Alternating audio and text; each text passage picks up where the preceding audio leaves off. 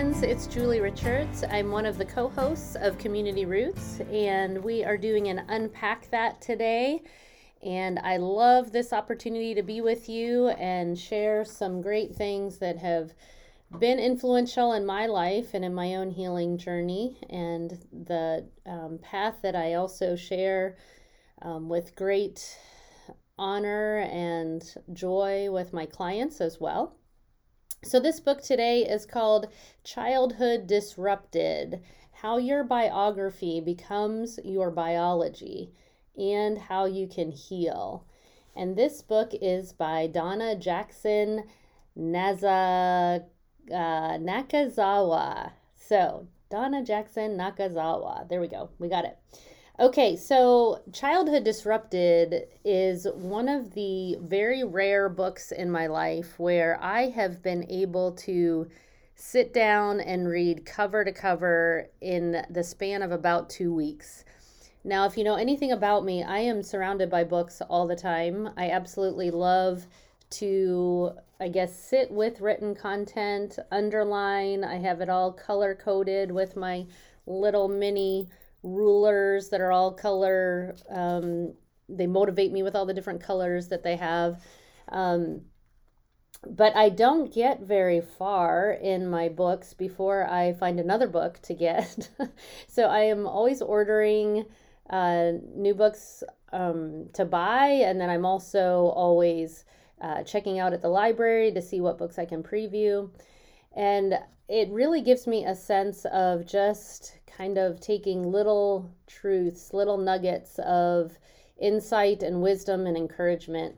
And this particular book, the fact that I read it cover to cover in two weeks is amazing because, like I said, normally I go book to book to book to book to book and back again and all over the place. So you can imagine stacks of books um, at my home, by my nightstand, by by the couch where I'm sitting, um, bookshelves at work.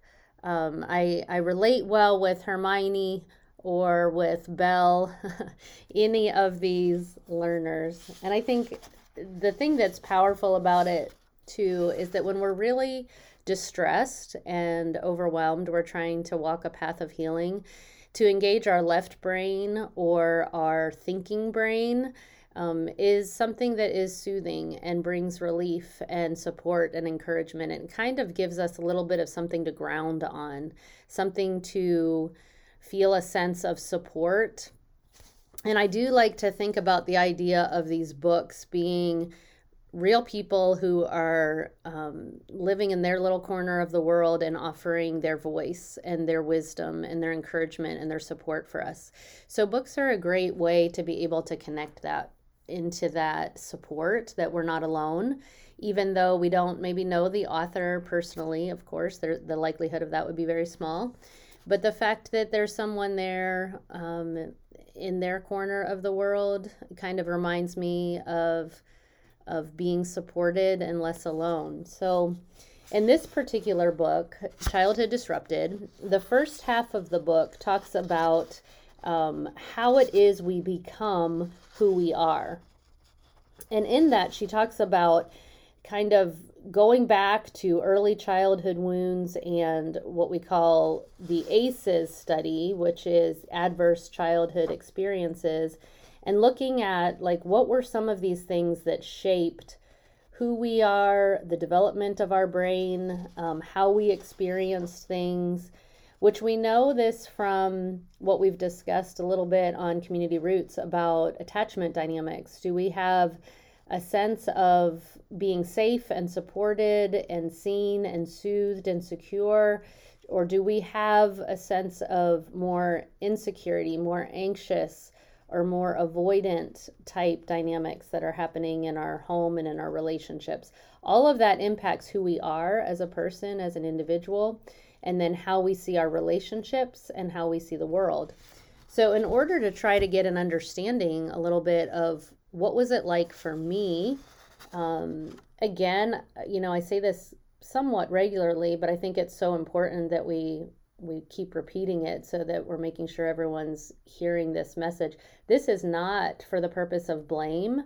This is not for the purpose of um, anger, bitterness, resentment, anything of um, saying that our parents didn't do a good enough job or something like that. I think everybody's doing the best that they can and they are are basically able to give based on what they have lived in their experiences and what they've been able to um, heal and grow through. So sometimes that amount of support or depth or insight might be very limited. And in other cases, um, if we're walking a healing journey where we're healing, growing, learning, developing, understanding, making sense of, um, which is an important phrase that I often use in psychodynamic therapy, which is just that idea that I'm getting to know who my sense of self is, getting my story straight, as we've referenced with uh, my mentor, Rick Butts. Um, it's the idea of knowing what I've come from is informing my present day. So, unconscious dynamics are impacting and intruding a bit on my interactions every day in the present. So, it's important to do the work to go back a little bit, even though that's something culturally we tend not to want to do. People want to avoid pain, they want to avoid the past. And what this is doing is saying, like, how did we get to where we are? You know, that's what um, Donna Nakazawa is is speaking to here. How it is that we become who we are. So as you go through um, the first half of the book, it's talking about how stress is damaging to a child, and that might be through medical things that have happened, that might be relational things that have happened. Um, sometimes feeling particularly sad, stressed, overwhelmed, not having more support. Um, she has a chapter called Why Do Some Suffer More Than Others?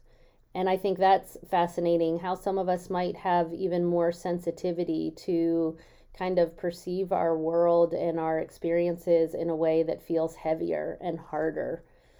Um, she talks about a good enough family and how you can be a better parent than what you received.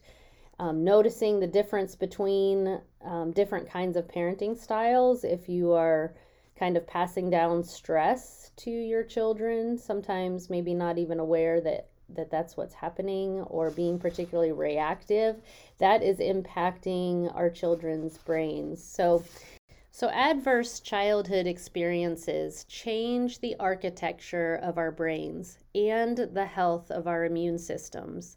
They trigger and sustain inflammation in both body and brain, and they influence our overall physical health and longevity long into adulthood. This is true whether our childhood wounds are deeply traumatic or more chronic or more private but pervasive familial dysfunctions. So sometimes when people are trying to determine what kind of traumas have I experienced, you know, when I do an intake with a new client, I will ask them to the extent that they feel comfortable and safe enough to share with me, and to the extent that they are aware, um, what would they consider that is traumatizing for them? And this is unique to each person and to our own experiences because partly it depends on what kind of support we had at the time that we were going through it. Um, not everybody would characterize the same thing as being particularly difficult for them. Um, some people might feel very overwhelmed and raw and unsupported or um, distressed by things that other people might not have that same experience. So we really have to consider for ourselves as we're reflecting back through what might need some extra time or attention for healing and to take seriously what our reality is as Pia Mellody would talk about it what was our experience of how things felt to us and that that is valid so considering the different um, experiences that we've had uh, that our bodies remember um, there was one example here that she uses on page 19 that says, I was a walking specter of human sadness. I couldn't calm myself down All I could see was that no matter how hard I tried to change my life, life was going nowhere for me. I never felt okay in the world. So that's kind of a, a subjective testimony for how it kind of feels on the inside. Like with all this neuroscience and psychology and all the, you know, grand theories and things that we can wrap our minds around, sometimes it's that felt sense of, I'm just not okay. I never felt okay in the world. On page 21, it says, I felt a sense of relief that I had this clue into what was going on with me. But the more I thought about what my doctor said, I also felt grief. I had to ask myself, who might I be now if I hadn't faced so much pain and sadness back then? So, reflection on all of the emotional suffering and toxic stress that's been wreaking havoc in the mind, in the heart, and in the body. Um, that's that's what this kind of reflect reflexive work is about. So one of the things that she talks about in chapter two is how these different adversities lead to health problems. Um, and she describes what, what is called a stress cycle where the adrenaline and cortisol trigger these immune cells to secrete powerful messenger molecules that whip up your body's immune response. Your pulse drums under your skin as you lie there listening. The hair on the surface of your arm stands up. Muscles tighten. Your body gets charged up to do a battle in order to protect life and limb. And then after that release of energy and adrenaline comes when it has a chance for your body to relax, your muscles to loosen, the arm, the hair on your arms flattens back down. That's whenever the cycle can be complete. There's a stress response, a stressful event, and then your body can come back and dampen down the flight or fight response. Your system can recover and return to a baseline state of rest and recovery. In other words, you pass through both the first and the second half of the human stress cycle, coming full circle. So so often when we get stuck, it's that we've we've released this adrenaline and cortisol and it hasn't gotten to a place of coming full circle to where it can release and soften and feel a sense of relief and where the muscles can loosen.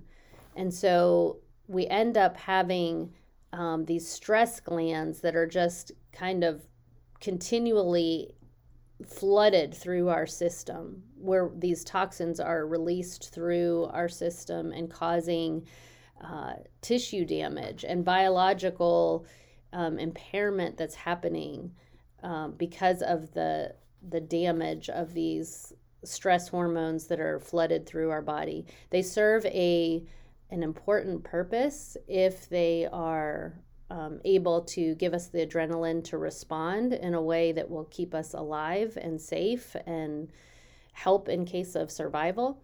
But then if it's if it's not brought to a place of again having calm and release, then that kind of stays stays in our body and brain with this heightened stress response. And that leads to long lasting side effects. This chronic stress biologically reprograms how we react to stressful events for our entire lives. She says on page 37 once the stress system is damaged, we over respond to stress and our ability to recover naturally from that reactive response mode is impaired. We're always responding. So it's kind of like the the button gets stuck on, like it's in hyperdrive of um, whether it's vigilance or stress or adrenaline, um, this inflammation that it's causing to our organs and the distress that's going through our body there's no sense of full circle on that stress response or a release. and that's when it starts to impact um, our organs in an unhealthy way. One of the things she talks about on um, page 41 is how difficult it is whenever stress is unpredictable. Um, the child can't predict exactly when, why, or from where the next emotional or physical hit is going to come from. And it really puts the brain on high alert constantly. Um, she says when stress is completely predictable, even if it's more traumatic, um, there's a chance for the brain to kind of prepare and tolerate. Um, the brain can tolerate severely stressful events if they are predictable, but you cannot tolerate even mild stressful events if they are very unpredictable. And I think that's that's an important point to consider. Sometimes people wonder how um, our brains will kind of crave sometimes chaotic environments, if that's how we were raised, or um, relationships that maybe you've heard of self sabotage or this like chaotic environment, maybe a disorganized attachment that's happening. Um, that feels safer and more um, predictable because it's consistent with what they're used to. So there's a difference between if something is predictable or unpredictable and how our brain is able to tolerate it. And there's a difficulty that happens whenever we don't know. We don't know what to expect, what's coming. And that's what tends to feel um, more dysregulating, more overwhelming, is whenever it's completely unpredictable. I love this section on page 71. It says the power of having just one reliable adult. Children who are more resilient after facing early adversity often had an important, reliable adult to turn to in their youth, a grown up who had stepped in and helped them understand that what was happening wasn't about them and wasn't their fault. Stress is tolerable when longer lasting difficulties, even serious stressors, are temporary, limited in duration, and are buffered by relationships with adults who help a child learn to adapt. This is really, I think, a, a, an important part here. With someone to lean on and with love, the brain can recover from what might otherwise be damaging effects. Having supportive, responsive relationships with caring adults as early in life as possible makes a profound difference. I love that, that it takes the power of having just one reliable adult, someone to lean on, someone that has love that can help that brain recover all these damaging and difficult things that we experience in our lives but having supportive, responsive relationships. I think that responsive and attunement that that's talking about is so important. Not somebody who is um, making light of or invalidating or misattuned, we've talked about before, but this is, she says clearly, when a child has a reliable parent or adult to turn to, she has a far better chance of being able to make sense of the stress she faces, and ideally, a smart, stable, caring mentor adult will intervene on her behalf. So it's talking about that idea of not being alone in the world. And I've said it before that we can get through anything, any trauma, if we don't have to face it alone.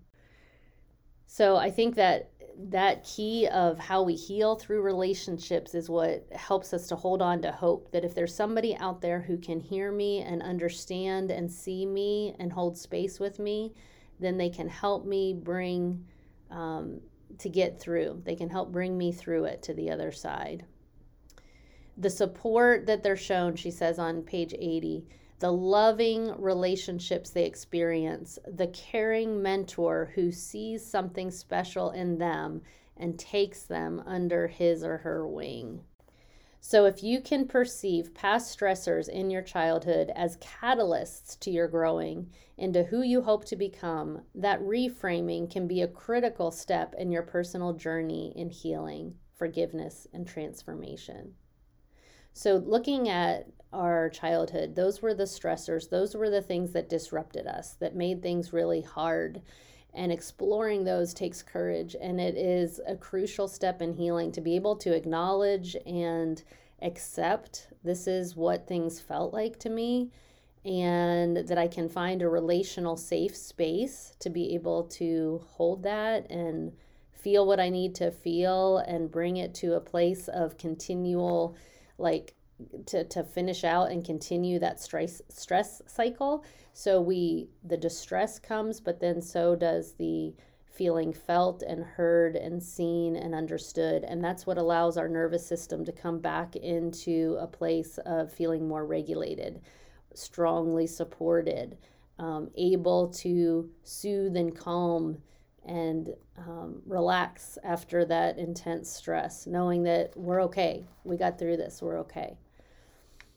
So I think all of that is helpful to kind of clarify the impact, really, of everything that has happened to us. Um, but then uh, understanding the importance of that secure attachment and safe people to turn all that around for us on on page 141, she talks about the attachment that occurs um, when infants or young children are hungry or wet or afraid.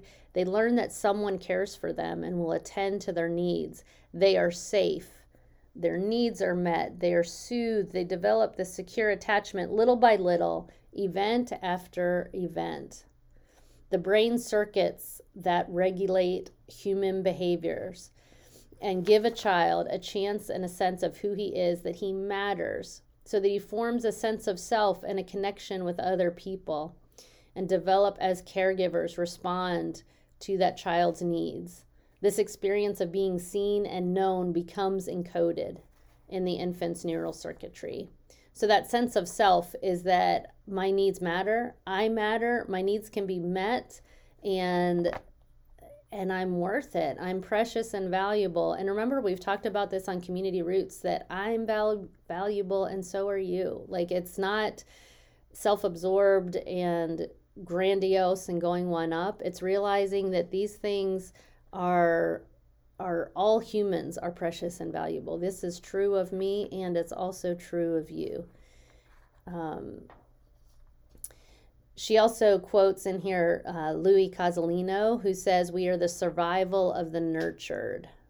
Those who are nurtured um, best survive. That I love that. We're the survival of the nurtured. So she gets into all of that is in part one. Um, but then part two is recovering from post childhood adversity syndrome. How do we come back to who we really are? And so the second half of the book, starting in chapter six, is all about healing and what does it look like? Uh, what what can we do in order to heal? So she has a resiliency um, assessment and um, how you can parent well even when you haven't been well well parented yourself. Things that you can do. Um, which is, I think, just really helpful to sit with. Uh, not just the pain, not just the suffering, but also now what? Now, what do we do with all of this so that we can heal? Um, so she gives some reflection for all of that. I'm kind of flipping through my book here to see what I might highlight for you. Um, some different things that we can do for our own healing is to consider taking that ACE, not only the ACE survey, which is that adverse childhood experiences, but also your resilience score. I think that's really important. That's places where you can recall and remember where you felt loved when you were little. Um, when someone would take care of you and they seemed to love you, they enjoyed playing with you, um, they helped you feel better if you were sad or worried um, that someone seemed to like you or help you. And these could be family members, these could be uh, neighbors, friends, teachers, coaches, um, different different um, extended family and which I think is encouraging to people who maybe didn't have the supportive network within their home. Maybe it was a teacher that made a huge difference. Whatever that um, influential, strong adult might be, um, it's whether or not there were um, things that could be clear on what rules were expected to be kept. So boundaries were set in that household.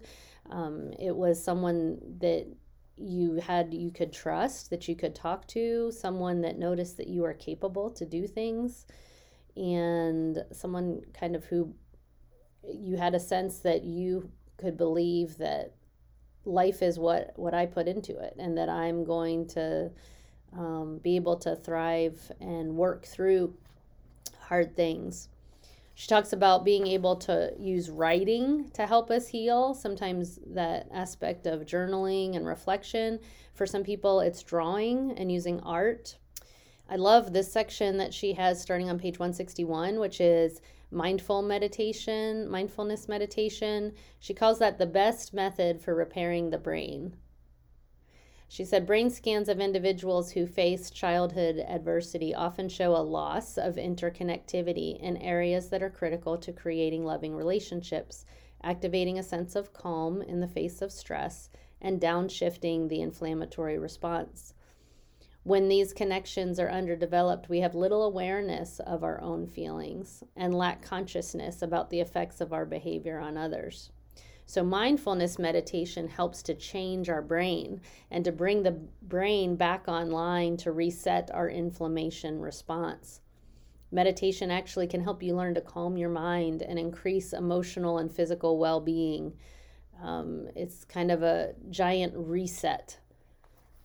It helps individuals regulate emotion, respond flexibly, evaluate options, make appropriate decisions. It increases empathy self awareness, self reflection, and helps relieve feelings of fearfulness. So it's she describes it as a simple practice to focus on your breath, to note and name your thoughts, let them go and see that you're really not your thoughts. They feel like they're so connected and entangled and as part of us, but they're really just an aspect of one piece of who we are. And it allows you to kind of feel more free where you're not just worrying and ruminating and kind of entangled with your thoughts. You're more able to be in the present moment to notice them so when you breathe deeply and bring oxygen into your lungs that oxygen travels throughout the body into the cells where it supports all life-giving biological pathways as you breathe in and out with long slow breaths through mindful breathing you also strengthen and recharge the activity of your underactive parasympathetic nervous system. So, the parasympathetic nervous system is our peace response. It's kind of the brake response compared to the accelerator of the sympathetic nervous system. So, it's giving us a chance for calming, soothing, long exhales. All of that changes our nervous system. So she gives some good insight there on mindfulness and meditation. She has a little section on Tai Chi and Qigong, which is cool, awesome stuff. There's um, mind sight. Those are things that we can tune into to be more aware of what's happening internally. She has a loving kindness um, exercise, which I've really found to be a very beautiful thing. Um, she talks about that it helps you to nurture compassion, understanding, and a sense of connection with others, and to develop a deep feeling of affection for yourself. It allows you, perhaps for the very first time in your life, to be on your own side. So, if you aren't familiar with these, um, it's the idea of may I be filled with love and kindness. May I be safe and protected. May I be loved and love others. May I be happy and contented. May I be healthy and strong. May my life unfold with ease. They're really beautiful. And then you can go from saying may I be these things to then switching it to may you, as you extend that out into the world to other people. May you be filled with loving kindness. May you be safe and protected. May you love and be loved. May you be happy and contented. May you be healthy and strong. May your life unfold with ease. So I think it's very beautiful. She talks about forgiveness and the importance of to really free our lives from this acute suffering that comes from holding on to the past um, forgiveness is for your own capacity to fulfill your own life. It's really something you do for you, which is great and freeing. She talks about moving the body um, through yoga and body work, um, gut health. There's a little bit section on that, and describes a, a handful of different kinds of therapy that you can go through, which is awesome, something I'm super excited about that I think is life changing and definitely worth the investment. You are worth that investment. She has a little section to talk about EMDR, which maybe we'll do an episode on that at some point just to give more understanding um, to what some of these trauma therapies might be that you might want to look into. Um, I love this chapter eight parenting well when you haven't been well parented 14 strategies to help you help your children.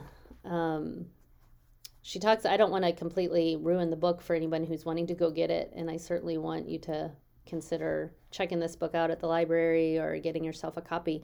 She talks about managing your own baggage. Um, clearly, the biggest gift you can give your children is to manage your own unresolved issues. So, so, so, so true. So true. Become more present, attuned, and empathic and having a balanced and healthy nervous system for your life. Um, let me see if I want to highlight just a couple of these. Looking into your children's eyes to give them safe um, eye contact if they will tolerate that in that moment. Um, if you lose it, apologize right away. Make sure that you focus on repairs. She talks about validating and normalizing your child's emotions, work to amplify good feelings. She's got some great strategies in here. I'm not going to give them all away. Um, I want you to check it out too for yourself. Being able to name difficult relationships, um, make what's happening a safe and open conversation to be able to talk about what um, someone is experiencing. That's validating reality. Awesome Pia Mellody stuff, too, that we've talked about. Um, she said, she words it this way Hey, here's what happening. Here's what is happening. And then we can have a conversation that is open and safe.